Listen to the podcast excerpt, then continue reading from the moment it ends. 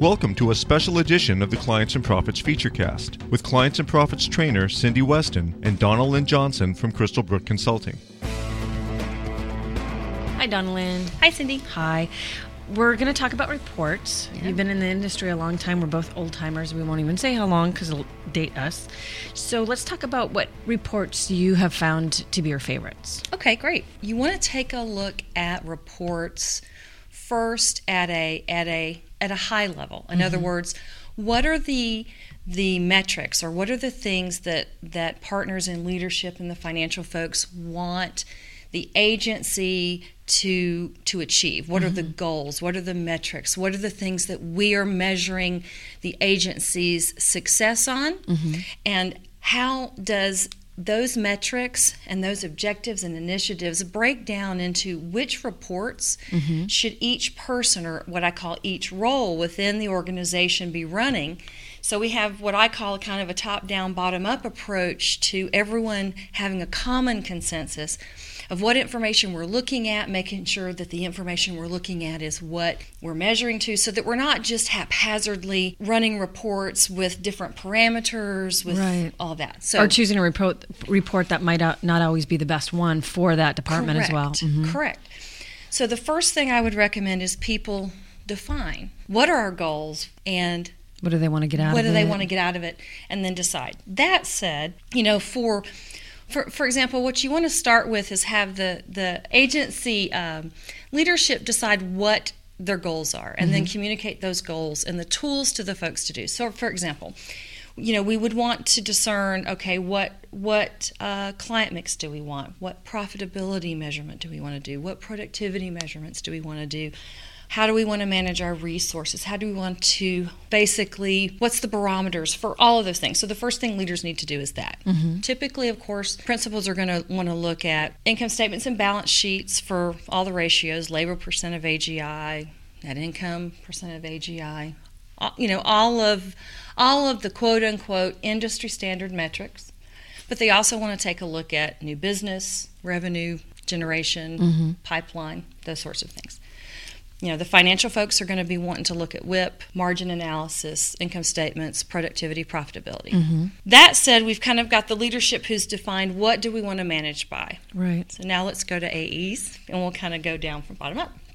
So from a client service perspective, um, and what what are the day to day things that they have to manage to to reach the The objectives? goals of the right. agency. Obviously, client service. So we want to make sure that they understand how to run uh, reports of all the jobs that they're responsible for. What are the milestones and timelines for that? Helping manage or working closely with production traffic to make sure those are done. So from from a workflow management perspective, I would say it would be snapshots. And Cindy, you may have some input. I will. I'm sure I will. um, you know, from uh, snapshots, production, schedules, and work to do reports. Those are my favorites. In that, from a client service perspective, I can take a look at all of the information that are in each individual job schedule, and I can slice and dice it any way I want. So, if I want to just take a look at one particular client's schedules and works to do, and who's working on it, when it's due, I can do that. I can look at it by by a particular staff member or designer. That's what's great about the scheduling reports. You can pull it by person, by job, by task, by start date, by due date, by client, Department, department, by date range, by start date, by due date. It has so many management capabilities to the reporting of scheduling. It's amazing. And even the weekly task planner for that one person that just needs to see their their own Their things stuff. and nobody else's.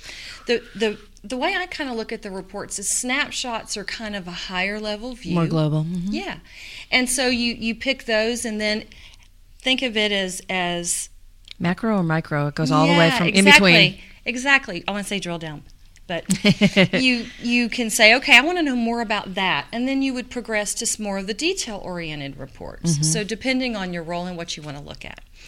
Um, from a job and client management perspective, you've got things that we talked about in the in in the, The billing. Yeah, mm-hmm.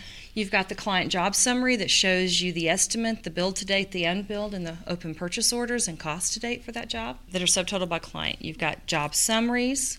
And it kind of, I notice it kind of depends if which way you're billing. Some agencies only estimate bill, so obviously one of the reports is better Right. than the other. Some agencies progress bill only, so one of the reports is better than the others. And some have the mixture. So it just kind of depends on what angle you're looking at as far as which report happens to be better for your agency. Exactly.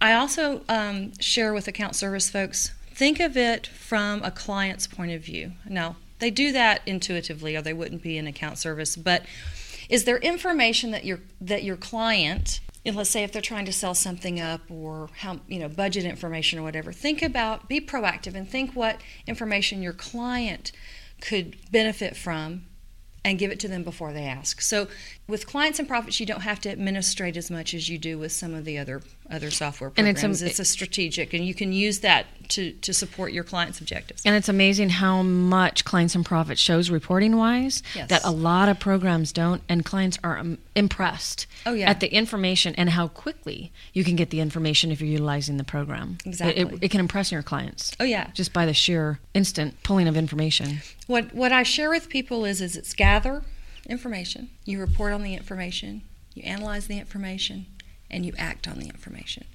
By having all of this information from each discipline, from each role, from operations and from finance in one place, you can extrapolate all All that you want, right. information.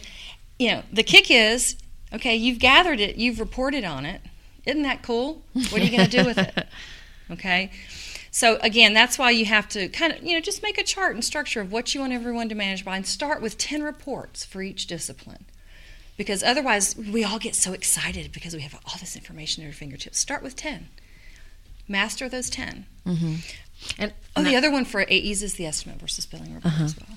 So the one thing that I that I notice with users to help them find the report they're looking for is I always ask them, "What are you trying to get?" Yes. Because the- they'll say, "Oh, I want a cost report and I want this and I want that." Well, what are you trying to extrapolate from the program? What kind of information do you need and how do you need it?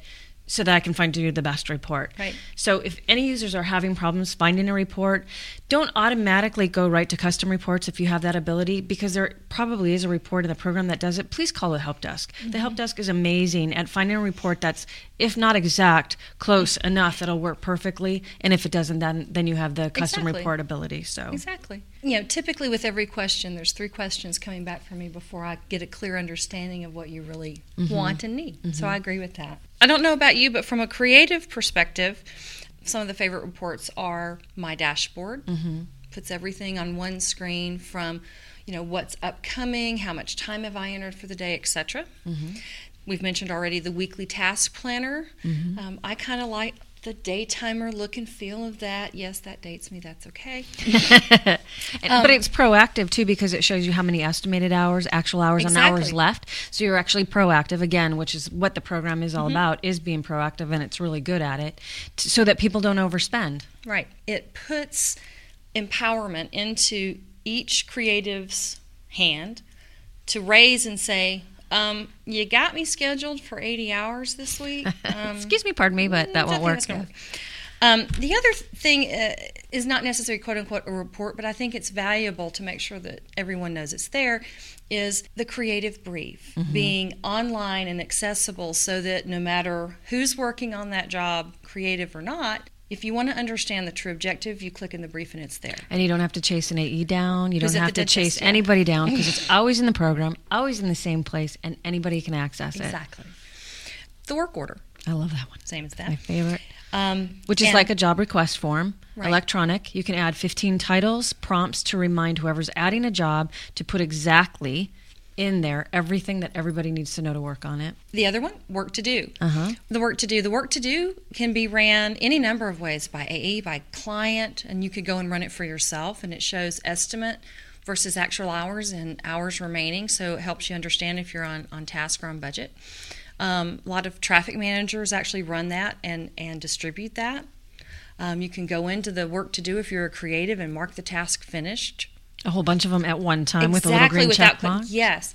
So it's it's a it's a great report and user interface tool. Editing tool. Mhm. Yeah, to help people check things off and, and manage tasks, etc. The two scheduling reports that I like um, the most is under snapshots, production, schedules work to do, and it's the job schedules one. And the reason why I like that one, especially if you're managing your resources, is it sorts by person so that I can I can look and forecast a month out and go, okay, who is not busy at this time? Who can I hit? Who can I bug and use? So since it's sorted by person, I can analyze it that way in creating my new schedule for a job ticket.